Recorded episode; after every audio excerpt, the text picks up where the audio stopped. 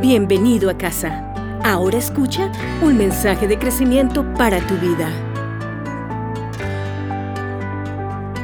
Bien, hoy vamos a comenzar, creo que ya lo están viendo en, su- la pantalla, hoy vamos a comenzar una nueva serie como lo había compartido la semana pasada. Ustedes recordarán, yo espero que todos ustedes estén haciendo como en su corazón un seguimiento de todo lo que hemos hecho. A ver si alguno de los que está aquí me ayuda. ¿Cuál fue la primera serie que tuvimos en esta pandemia? A ver, recordémosla. ¿Cómo se llamó? Crisis, Dios mío. Uno solo por allí recordó, yo creo, que medio adivinó. Crisis fue la primera, crisis. La segunda serie, ¿cuál fue? Arbaim, Arbaim. ¿Qué significa en hebreo 40? La tercera serie, ¿cuál fue? Todo tiene su tiempo. A ver, no me desanimen tanto, por favor. Todo tiene su tiempo. Recuerdan que también se inspiró un poquito en el asunto de que en esos días un grupo de líderes cristianos graduó a Bill Gates de anticristo y dijo que la vacuna iba a venir con un chip que no se la pusieran. Bueno, ahora que hay como 50 vacunas en el mundo, entonces no sé cuál tendrá el chip. Nos tocará como adivinar, ¿no? Para mí, francamente, esto fue demasiada especulación y muy negativo y por eso me animé a hablar acerca de todo tiene su tiempo. Después de todo tiene su tiempo, ¿cuál vino? Favor, sí, pues, es divertido escucharlos hablar desde el tapabocas. Oh, oh. Favor fue la siguiente, una serie muy bonita porque este año Dios lo había marcado como un año de favor y creo que por encima de la pandemia lo hemos experimentado. No se nos puede olvidar que enseñamos que hay dos formas como Dios nos libra. Dios siempre nos libra, pero hay dos maneras. Una, Dios nos libra en y la otra, Dios nos libra de, nos lleva por un lado. Las dos son completamente válidas. La siguiente serie, ¿cuál fue? ¿Ustedes recuerdan allá? Al otro lado, la terminamos la semana pasada. Pues bien, hoy comenzamos la última serie del año, formal, formal, que se llama, a ver, ¿alguno sí lo recuerda? Esperanza, esperanza, el ancla del alma. Yo quiero que hablemos de eso entonces un momento. Nosotros seguimos transitando un escenario muy complejo. Esto creo que lo habíamos advertido. Yo sigo con mi discurso de que la palabra nueva normalidad no me gusta. Me gusta la palabra que utilizamos aquí cuando hablamos de Arbaim, incluso cuando hablamos de crisis, que la llamamos fue nueva realidad. ¿Y por qué me aparto de la palabra nueva normalidad? Lo he explicado muchas veces. Porque no me gusta, eh, eh, comencemos por este lado, no me gusta que se hable de normalizar. Ya como que entonces se quiere meter todo en un cierto cajón, en una cierta manera, en una cierta visión. Ustedes recordarán que lo he dicho y me excuso si con esto incomodo a alguno políticamente, que he dicho que escuché una entrevista de la alcaldesa de Bogotá diciendo que parte de la razón de la pandemia era que teníamos ciudades machistas y que en la medida en que lográramos ciudades feministas estaríamos mucho mejor. Que me nieguen entonces a mí que detrás de la expresión nueva normalidad no hay un asunto político, no se los voy a creer porque sí lo hay. Entonces, en este tiempo dijimos desde el principio que esto no iba a ser breve y lo leímos desde la perspectiva que nos da el arca y todo el asunto del diluvio. Recuerdan ustedes que hablamos de cómo el arca de Noé es una bitácora de información estratégica acerca de cómo atravesar las crisis. ¿Se acuerdan de eso? Para que lo tengan en cuenta siempre. A propósito, el año entrante, un paréntesis aquí para hacer un comercial. El año entrante por fin vamos a ir a Israel a hacer nuestra sobredosis Jerusalén. Todavía se pueden subir algunos. Va a ser final de abril y el asunto está firme. Pero yo tengo ya otro listo, a ver si alguno se apunta. Segundo semestre de 2021 iremos al estado de Kentucky, no sé cuál es la ciudad, pero tienen un arca hecha a escala. Y yo quiero rememorar allá con un grupo de gente de todo lado del mundo lo que hemos vivido en este tiempo. Así que hay que irse alistando para el segundo semestre del año entrante y viajamos todos para allá y hacemos algo bien especial. Desde la perspectiva de la bitácora de información estratégica para atravesar crisis, que es el arca de Noé, recordarás que te dije, esto va a tomar tiempo y va por etapas. En el caso de ellos, el hecho mismo del arca, el tiempo mismo del arca duró un año y diez meses. Nosotros seguimos cruzando este tiempo que ha sido exacerbado por la pandemia, obviamente, porque hay cosas que venían pasando.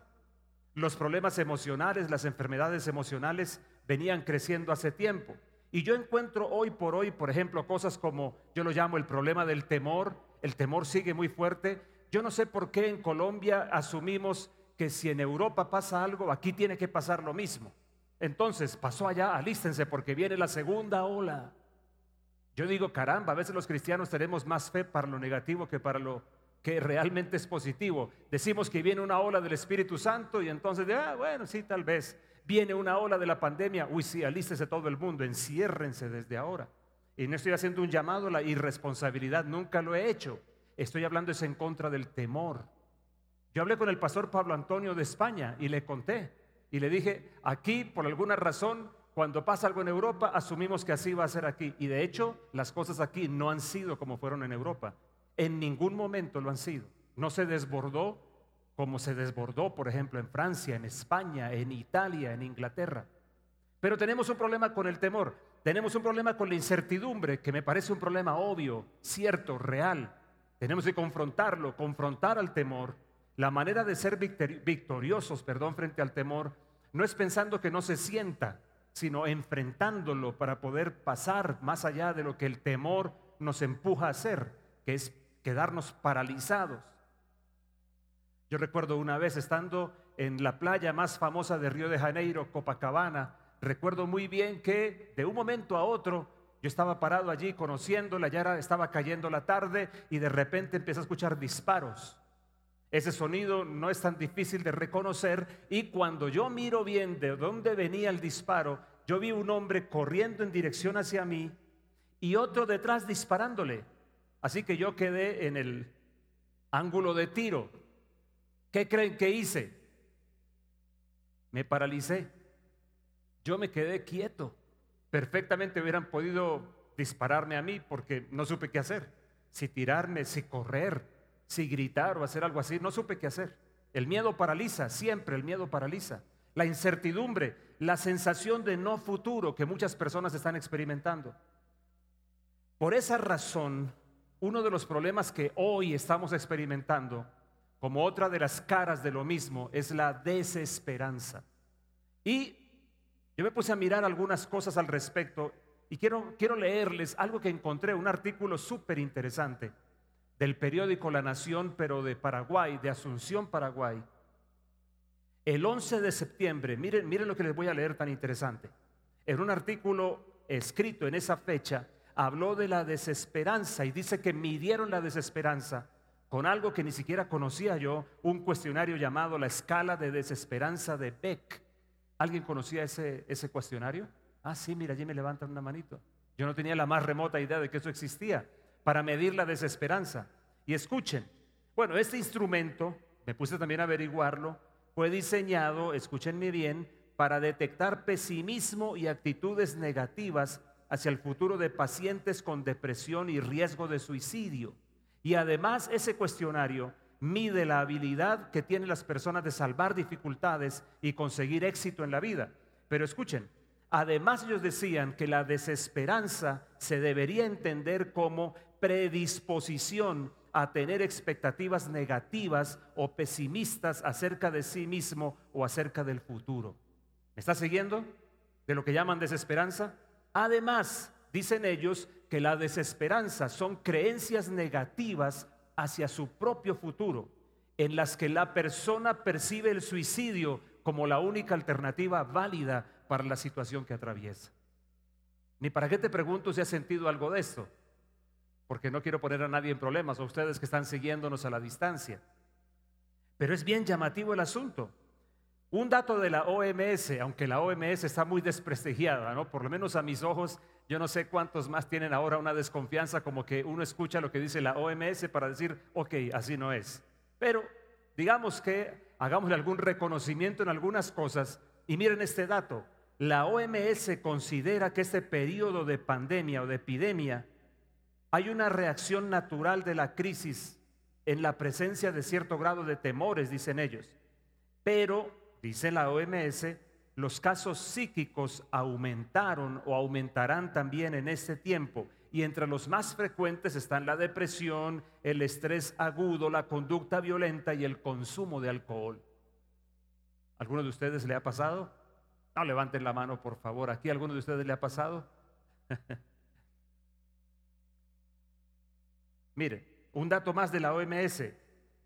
Dice que es un problema grave asociado con salud pública, que más de 800 mil personas, más de 800 mil personas mueren cada año por causa del suicidio y que es la segunda causa de muerte de jóvenes, no de viejos, de muerte de jóvenes de 15 a 29 años. Y encontraron el estudio que les acabo de mencionar, que la desesperanza es un factor clave que se asocia con la conducta, con la depresión y la conducta suicida. Qué tremendo es, la gente más joven Claro, yo diría, si me permiten haciendo humor negro, es que de los viejos nos encargamos con la, con la eutanasia, ¿no? Entonces dejemos que el suicidio haga su parte. Tenemos el aborto, tenemos el suicidio y tenemos la eutanasia. Estamos en un panorama increíble.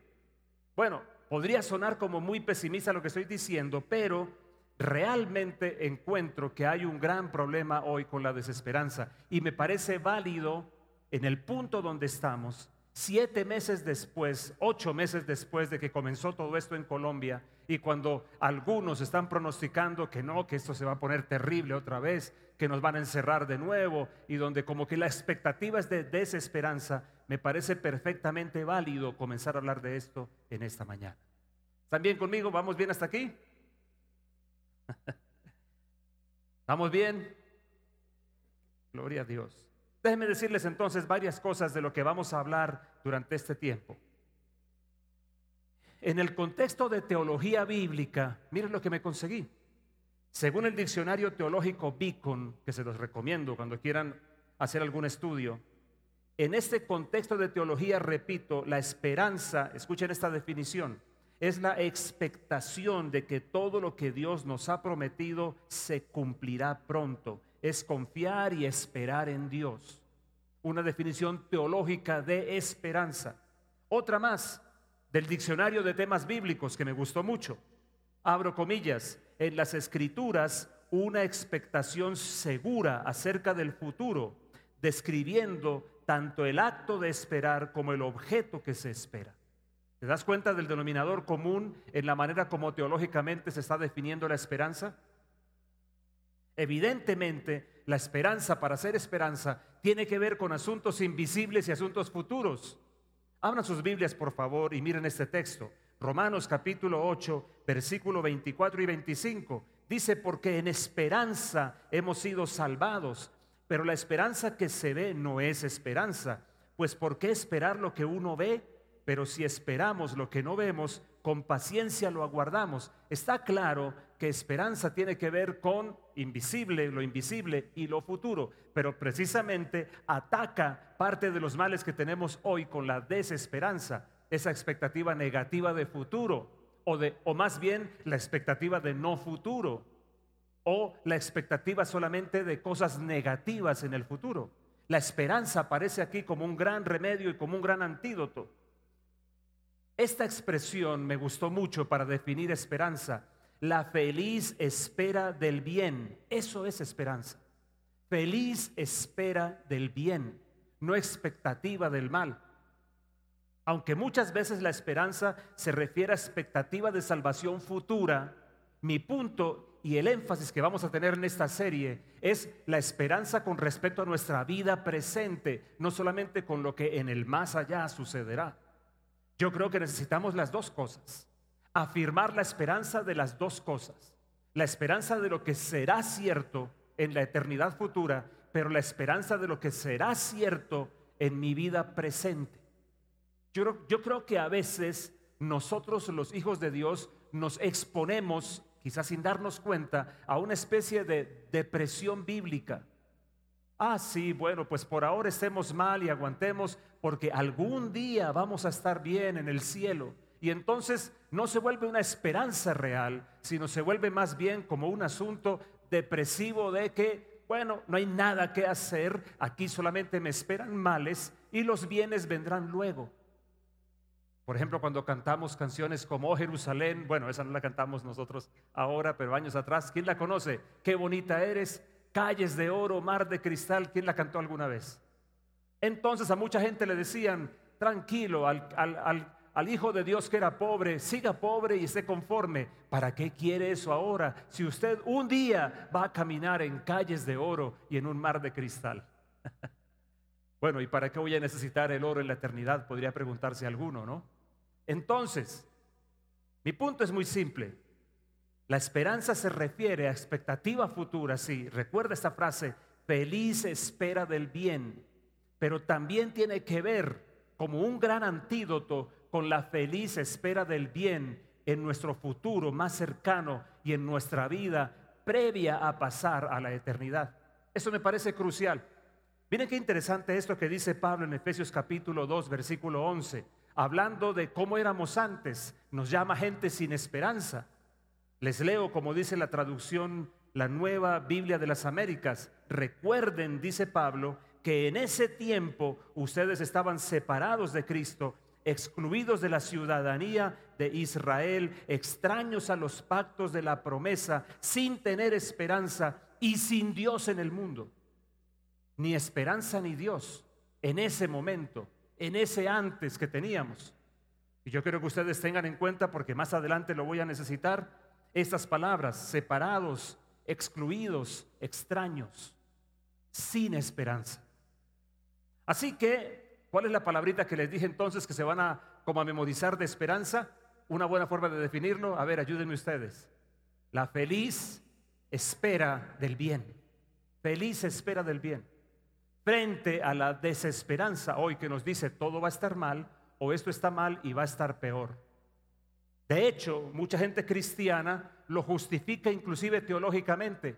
Pastor, está escrito, eso se va a poner peor y peor y peor tienen una cierta mirada de la escritura que los hace aceptar el mal y decir, esta, es la condición que tenemos que esperar, no podemos esperar ninguna otra. Y ese no es un pensamiento bíblico, es simplemente el resultado de una cierta corriente teológica fatalista y cuando digo fatalista, recuerda que yo no me refiero, el fatalismo mejor, no se refiere a pensar que todo va a terminar mal, sino se refiere a que las cosas son como son y no se pueden modificar, y que el futuro viene como viene y yo no lo puedo afectar. Eso es fatalismo, que dicho sea de paso, a veces nosotros lo justificamos teológicamente con una muy mala interpretación de la soberanía de Dios puesto que la soberanía de Dios no anula los espacios de libertad y de responsabilidad que Dios nos ha entregado a nosotros.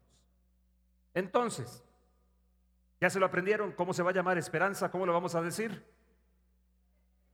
Feliz espera del bien, la feliz espera del bien. Un segundo, un segundo pensamiento, son solamente tres y creo que vamos a alcanzar bien. Miren lo que dice Hebreos capítulo 6, versículo 19 de donde toma su lema esta serie también.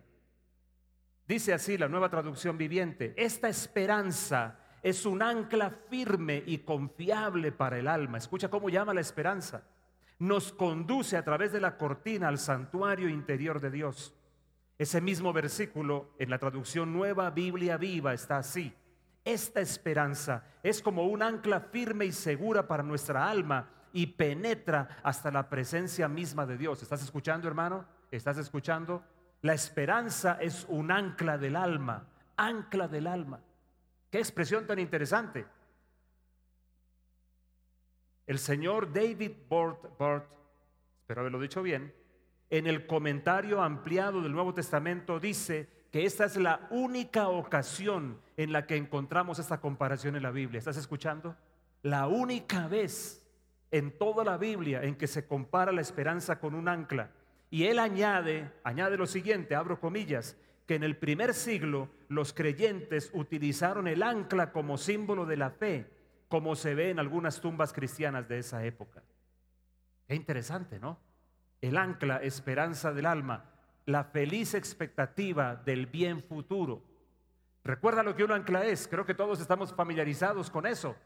Estamos hablando de las grandes o pequeñas embarcaciones que para poder estar estables frente a las corrientes, ¿qué es lo que hacen? eh, ¿cómo se puede decir? Al final de una gran cadena, colgado, perdón, suspendido de una cadena, lanzan el ancla que suele tener dos grandes ganchos cuyo objetivo es aferrarse al suelo firme con toda la fuerza del caso y proveerle estabilidad a una embarcación para que las corrientes no la lleven a donde quieran o para que de pronto una marejada no termine destruyéndola. Y la Biblia llama a la esperanza ancla del alma. Así que yo quiero que meditemos un momentico nada más en esto. ¿Cómo es que la esperanza actúa como un ancla del alma? Entonces vengan conmigo, por favor, a Hebreos capítulo 6, versículo 13 es muy interesante esto. Y con eso me meto en lo que realmente quiero dejar en tu corazón hoy. Versículo 13, la nueva Biblia latinoamericana de hoy dice así, Biblia de las Américas, perdón. Pues cuando Dios hizo la promesa a Abraham, no pudiendo jurar por uno mayor, juró por él mismo diciendo, ciertamente te bendeciré y ciertamente te multiplicaré. Y así habiendo esperado con paciencia, Abraham obtuvo la promesa, porque los hombres juran por uno mayor que ellos mismos, y para ellos un juramento dado como confirmación es el fin de toda discusión. Por lo cual Dios, deseando mostrar más plenamente a los herederos de la promesa, la inmutabilidad de su propósito, interpuso un juramento a fin de que por dos cosas inmutables, en las cuales es imposible que Dios mienta, los que hemos buscado refugio, seamos grandemente animados para asirnos de la esperanza puesta delante de nosotros. Y ahí viene el versículo 19. Tenemos como ancla del alma una esperanza segura y firme y que penetra hasta detrás del velo, a donde Jesús entró por nosotros como precursor, hecho según el orden de Melquisedec, sumo sacerdote para siempre. Así como el ancla tiene una cadena, un par de cosas que nos dice acá, ¿cómo es posible que la esperanza se vuelva para nosotros ancla del alma? Bueno, la primera cosa que podemos decir es, esa cadena tiene que ver con las promesas de Dios. Y obviamente con la expectativa y la certeza de que esas promesas llegarán a cumplimiento. Y las promesas en dos ámbitos. Uno, las promesas que son hechas para todos nosotros. A veces nos cuesta un poco de trabajo como, ¿cómo se puede decir? Hacernos de ellas o asirnos de ellas, porque consideramos que son un poquito ajenas a nosotros, que no son tan personales. Pero las promesas que Dios hace a sus hijos tienen que ver conmigo, aún las genéricas, y yo debería abrazarme de ellas. Pero no solo esas, sino las que son personales, las que Dios nos ha dado a cada uno. Y el punto es este, el escritor del libro de Hebreos, que no sabemos quién fue, dice que esto tiene doble seguridad porque Dios prometió y además Dios juró. Dios lo promete y Dios lo jura también. Tal vez aquí yo debo hacer referencia a lo que dije hace un momento. El problema muchas veces para nosotros es tener una expectativa de cómo es que Dios nos va a librar o cómo es que Dios nos va a ayudar o cómo es que Dios nos va a acompañar en nuestro camino. Y a veces asumimos que todo eso tiene que ser simplemente un ambiente carente de dificultad. Por otro lado, a veces cuando sabemos que hay dificultad, pensamos que la dificultad necesariamente nos va a aplastar. En todo esto, lo que está diciendo aquí la Biblia es que la esperanza descansa sobre el hecho de la segura fidelidad de Dios y de las promesas que Él nos ha hecho a cada uno de nosotros. ¿Por qué no haces un poquito memoria? ¿Qué promesas te ha hecho a ti de manera personal? Además de coleccionar las que aparezcan en la Biblia. Mira, yo recuerdo un día haber escuchado de un predicador un asunto que nunca lo había visto de esa perspectiva, pero me parece que tiene muchísimo sentido. El Evangelio de Juan, cuando está terminando, narra un asunto bien interesante, un diálogo entre Jesús y Pedro cuando Jesús le está diciendo a Pedro de nuevo, me amas, ¿te acuerdas? Le dice tres veces, ¿me amas? Le pregunta. Y en un momento, aparentemente Jesús va caminando aparte, como que se lleva aparte a Pedro. ¿Qué le habrá dicho, no? ¿Qué cosas habrá conversado con él tan personales? Era su primer encuentro, no se te olvide, después del gran fracaso de Pedro, después de las tres negaciones que Pedro había hecho con maldiciones. Pero cuando Pedro va caminando con Jesús, es muy gracioso que la Biblia nos narra que Juan se vino como muy cerca. Yo no sé qué pasaba con Juan, si estaba de croactivo o qué pasaba, pero quería estar como escuchar, no sé qué era. Y entonces Pedro le pregunta al Señor o le dice al Señor, ¿y este qué? Y Jesús le responde, si yo quiero que Él quede, permanezca hasta que yo venga, ¿a ti qué? Como que le está diciendo, ¿cuál es el problema con Él? Olvídate de Él, es un asunto entre tú y yo. Pero el Señor le dice algo más que es crítico. Le dice, cuando tú eras más joven, te ceñías, te vestías e ibas a donde querías. Pero va a llegar un momento en el cual otro te va a ceñir y te va a llevar a donde no quieras. Y Juan, el escritor del Evangelio, dice que esta expresión de Jesús se refería a la manera como Pedro iba a morir. Creo que todo el mundo sabe, la historia lo enseña, que Pedro murió crucificado también. ¿A qué viene esta historia? Aquí hay un día que sucede algo muy llamativo. Herodes el rey echa mano de Jacobo y de Pedro y los mete a la cárcel. ¿Y qué hizo con Jacobo? La Biblia dice que lo mató. Y eso le agradó a mucha gente. Entonces tenía listo a Pedro para el día siguiente. Y llega el momento, esa gran historia. Pedro está, esto para mí es asombroso, Pedro está profundamente dormido en la cárcel la noche anterior a su muerte. No sé quién de nosotros estaría profundamente dormido sabiendo que la mañana siguiente lo van a matar. Pero Pedro dormía profundamente, estaba enlazado a soldados, amarrado con cadenas a soldados. Y de una forma increíble, un ángel aparece y aquí viene el punto crítico. Recuerda que Jesús le dijo, otro te va a ceñir un día y te va a llevar a donde no quieras. Pero dice aquí la Biblia que el ángel cuando se le aparece a Pedro, a ver si alguno lo recuerda, ¿qué le dice a Pedro? Levántate, ciñete y sígueme. Esa es la expresión crítica que ese hombre señalaba. Eso le debía haber recordado a Pedro que no era su momento, porque Jesús le dijo, un día otro te ceñirá, pero ahora el ángel le dice, ciñete tú y vamos. Y de una forma milagrosa, absolutamente asombrosa, Dios libra a Pedro de la cárcel y tuvo un ministerio fructífero por muchos años. ¿Qué quiero decir con esto? Las promesas personales, las promesas generales, esas son ancla del alma para nosotros porque generan esperanza y producen en nosotros un gran consuelo. Promesas y juramentos que Dios nos ha hecho a nosotros. Yo quiero que mires conmigo un texto más. El tiempo se me está yendo y creo que voy a tener que omitir cosas aquí. En Romanos capítulo 15, versículo 13, encontramos algo más, que la presencia de la esperanza nos va a brindar consuelo y nos va a brindar estabilidad, asuntos que son críticos para avanzar en la vida y para poder tener paz interior. Tú sabes una cosa, yo te he contado que hubo un momento en mi vida que a veces como que quiere volver. ¿Te puedo contar algo aquí personal? ¿No le cuentas a nadie? Creo que alguna vez te lo conté y ustedes que me están viendo a la distancia. Por alguna razón, años atrás, se fijó en mi cabeza que los 58 años, cuando los cumpliera, iban a ser como los años donde probablemente mi vida iba a terminar. Algo raro se apoderó como de mi interior. Tal vez la palabra es, no es apoderarse, pero me afectaba interiormente. El pastor Randy Macmillan, quien había sido mi pastor por años, murió a los 58 repentinamente. Un predicador un día estaba en su gran avión y, volando, su avión se estrelló y murió. Y empezaron a pasar varias cosas así. Y yo empecé a pensar, Dios mío, eso puede pasar en cualquier momento. ¿Qué va a ser de mi esposa? ¿Qué va a ser de mi familia?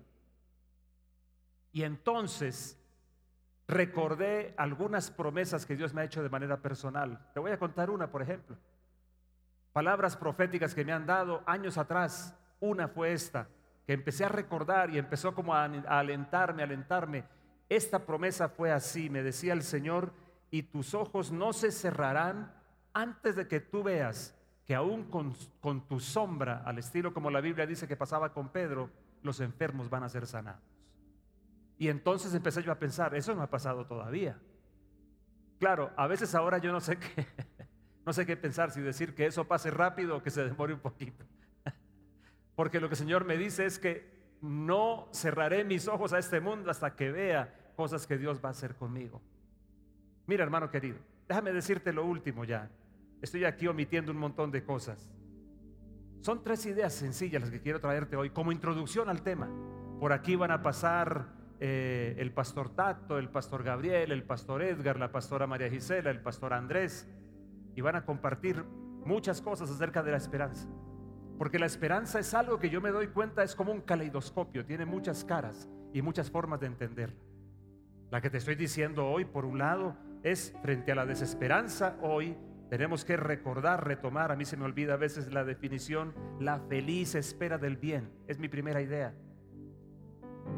Pero mi segunda idea está basada en, Hebreos capítulo 6. La segunda idea es que la esperanza, cuando existe, opera como un ancla del alma, dándonos estabilidad, dándonos seguridad. Y esa ancla se conecta con las promesas de Dios y se conecta con el hecho de que Jesús mismo es el garante de todo ello, porque termina, si recordarás, termina el pasaje de Hebreos 6 diciendo que la esperanza como un ancla penetra del velo adentro, haciendo una referencia al antiguo tabernáculo de Moisés, una bellísima referencia diciendo que allá entró Jesús como el precursor nuestro. Digamos que Jesús ha sido el que ha tenido las primicias de todo y el que nos ha mostrado la seguridad de lo que nos espera todo el camino que Jesús ha recorrido y toda la realidad de Jesús hoy presente es la que espera por nosotros. Y la última cosa, que yo no quiero dejar de decirla, tú recordarás que hay un pasaje en la Biblia que yo he mencionado decenas de veces. Proverbios 4:18, ¿alguno lo recuerda? Mas la senda de los justos es como la luz de la aurora que va en aumento hasta que el día es perfecto. La feliz espera del bien, en el sentido más extenso de la palabra, la esperanza es el ancla del alma. Y no hablamos solamente de buen futuro para luego, sino de buen futuro ahora. Miren, a, mí me preocupa esto. ¿Qué cosa? Tengo que omitir un montón de cosas que tenía aquí para compartirte. Pero mira esto que tengo aquí. Hoy estamos viviendo el tiempo de la posverdad, estamos viviendo el tiempo de la desinformación. Hoy lo que nos dicen noticiarios y periodistas no son los hechos, sino su interpretación de los hechos. Hoy veo una tendencia en el mundo a ideologizarnos, a adoctrinarnos.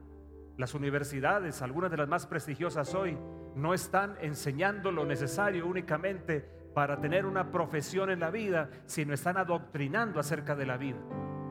Por esa razón ustedes ven jóvenes javerianos, jóvenes uniandinos saliendo a las calles a abogar en favor del aborto, en favor de la eutanasia y en favor de lo que ellos llaman diversidad. Digamos que ese es el mundo que nos ha tocado vivir a nosotros, pero es al que yo te llamo como a confrontar, mi hermano querido.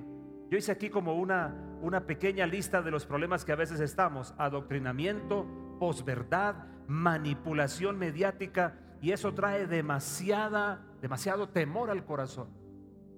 Te he contado a ti que muchas de las cosas en noticias ya no las escucho, porque yo, por lo menos mi decisión personal es no voy a vivir de los fantasmas de otros, ni tampoco estoy dispuesto a vivir en el futuro que otros quieran construir para mí.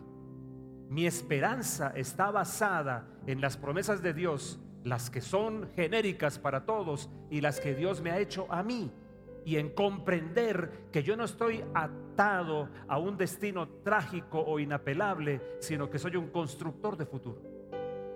Miren, en un artículo muy interesante llamado La naturaleza del proceso revolucionario chileno, el señor Agustín Laje cita al partido imaginario, que no lo conocía, que se ha conformado en Chile. Y abro comillas. Ellos dicen así, se trata siempre de volverle objetivamente la vida imposible, de propagar la inquietud, la duda y el recelo, de hacer en la modesta medida de los medios de cada uno todo el mal posible. ¿Me estás escuchando? La gran propuesta.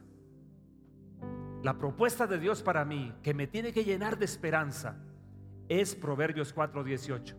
Mas la senda de los justos es como la luz de la aurora, que va en aumento hasta que el día es perfecto. Te lo voy a decir de nuevo hoy. El hecho de que aún tengas aliento de vida en tu nariz es la prueba reina de que las mejores cosas en tu vida no han sucedido, porque este versículo de Proverbios nos deja ver cómo es que Dios concibe la vida. ¿Cómo la concibe? Como avance continuo, como crecimiento continuo, como progresión continua, como brillo en aumento. Eso es lo que nos espera. Claro, yo sé que hay una condición allí que no podemos omitir, la senda del justo el camino de la gente justa. Si nos ajustamos a caminar ese camino, la esperanza que tenemos, la esperanza real, legítima, es de mayor brillo, mayor crecimiento. ¿Tú has pensado en la vida de esa manera? nos han enseñado a pensar en la vida como así, en esta forma. Que uno nace, que va creciendo, que llega a la flor. Yo no sé la flor dónde la ponen. ¿A los 15? ¿A los 20? ¿Dónde la pones tú? Si ya pasaste de los 20 o si estás en los 20, de pronto la pones allí. O a los 25, a los 30. ¿Dónde ponemos la etapa más alta? Pero nos han enseñado a pensar que la vida llega a un punto así y luego decae y decae y decae hasta llegar a un punto donde somos sencillamente casi que desechos humanos. Pero mira la propuesta de Proverbios 4:18. La idea de Dios de la vida es que la vida comienza aquí y va en esta línea, pero nunca hace esto la propuesta de Dios es que la vida siga en aumento, en aumento, en aumento. ¿Tú me entiendes eso? Es decir, desde que nacemos estamos destinados a no parar de crecer. De hecho, hermano querido, el momento de partir de este mundo a la eternidad no es otra cosa que entrar en otra condición que nos lleva hacia ese punto más alto. Pero la vida aquí también, en lo natural, en lo visible, consiste en eso, aumento continuo. Creo que esta mañana hemos tenido una invitación bien bonita de parte del Señor a sígueme y haré de ti, sígueme y haré de ti. A Pedro le dijo, haré de ti un pescador de hombres. A Abraham, ¿qué le dijo? Haré de ti una nación grande. Y a cada uno le iba diciendo, ¿qué voy a hacer de ti? No sé qué te habrá dicho el Señor a ti esta mañana. No sé a ti que estás allá en tu casa, qué te habrá dicho el Espíritu Santo hoy. Sígueme y haré de ti. Pero quiero cerrar leyéndote un texto esa feliz espera del bien de la que yo hablo está basada en Dios mismo, está basada en Jesús mismo. De hecho, la Biblia llama a Cristo nuestra esperanza y el que nos da esperanza. Como lo dice Hebreos 6, cuando dice que la esperanza es el ancla del alma, dice que es porque ella penetra hasta dentro del velo, donde Jesús mismo la llevó, para que estemos anclados en la presencia misma de Dios, en las promesas y en su juramento. Pablo, apóstol de, Jesús, de Cristo Jesús, por mandato de Dios nuestro Salvador y de Cristo Jesús, nuestra esperanza. Le dice en la primera de Timoteo 1.1. Y también dice en la otra traducción, yo Pablo, apóstol de Cristo Jesús, nombrado por mandato de Dios nuestro Salvador y de Cristo Jesús, quien nos da esperanza. Mira, si tú estás luchando con la desesperanza, o si de pronto alguna cosa no está caminando bien en la vida, Hoy es un buen momento, ya lo hicimos en el momento del cierre del tiempo de alabanza, pero hoy es un buen momento para tomar decisiones. Hoy noviembre primero, y para poder acomodarnos en un todo, como lo dije hace un rato, para entrar en armonía con Dios, en armonía con nuestra paz interior, en armonía con la conciencia misma, en armonía con el llamado que Jesús nos ha hecho. Armonizar con todo eso. Escucha este pasaje y con esto terminamos. Si tú dispusieres tu corazón, esto está en Job capítulo 11, versículo 13. Si tú dispusieres tu corazón, sígalo conmigo por favor con mucha atención, y extendieres a él tus manos. Si alguna iniquidad hubiera en tu mano y la echares de ti, y no consintieres que more en tu casa la injusticia, entonces levantarás tu rostro limpio de mancha y serás fuerte y nada temerás y olvidarás tu miseria o te acordarás de ella como de aguas que pasaron. La vida te será más clara que el mediodía, aunque oscureciere, será como la mañana. Tendrás confianza porque hay esperanza. Mirarás alrededor y dormirás seguro. Te acostarás y no habrá quien te espante, y muchos suplicarán tu favor. Pero los ojos de los malos se consumirán y no tendrán refugio y su esperanza será dar su último suspiro. ¿Qué tal si nos ponemos de pie, por favor? para cerrar esta reunión esta mañana.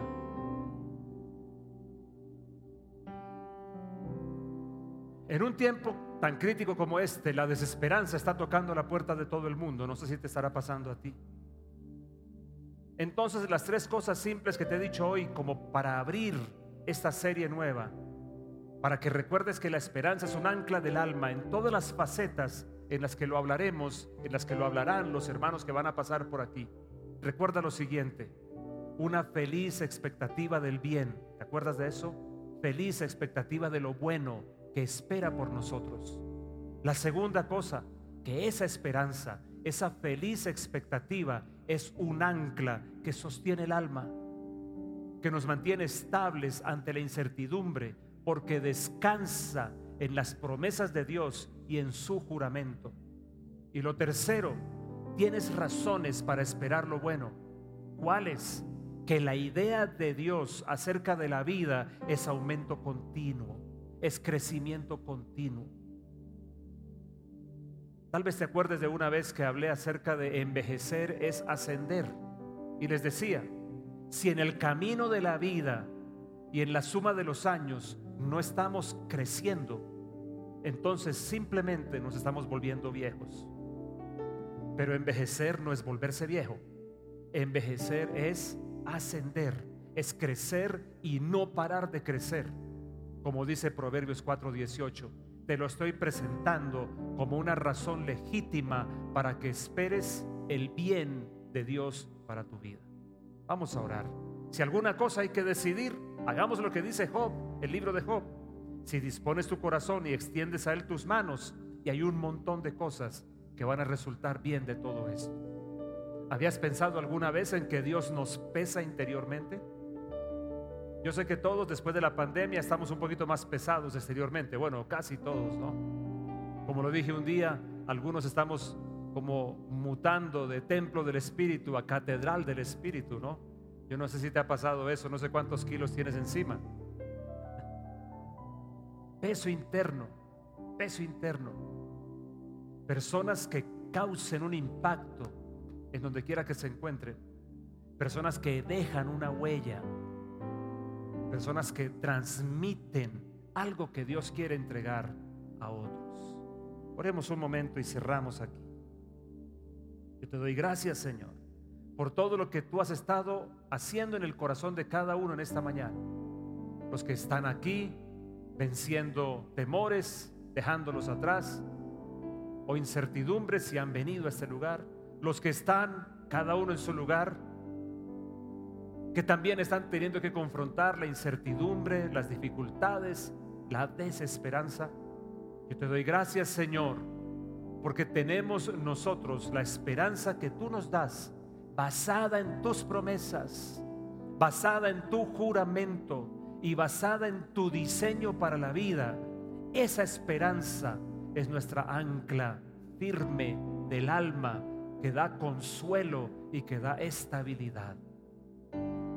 Abrimos, Señor, este espacio, cerrando el 2020, para que la esperanza profunda arda en el corazón más que nunca en estos siete meses. La feliz expectativa de un buen futuro.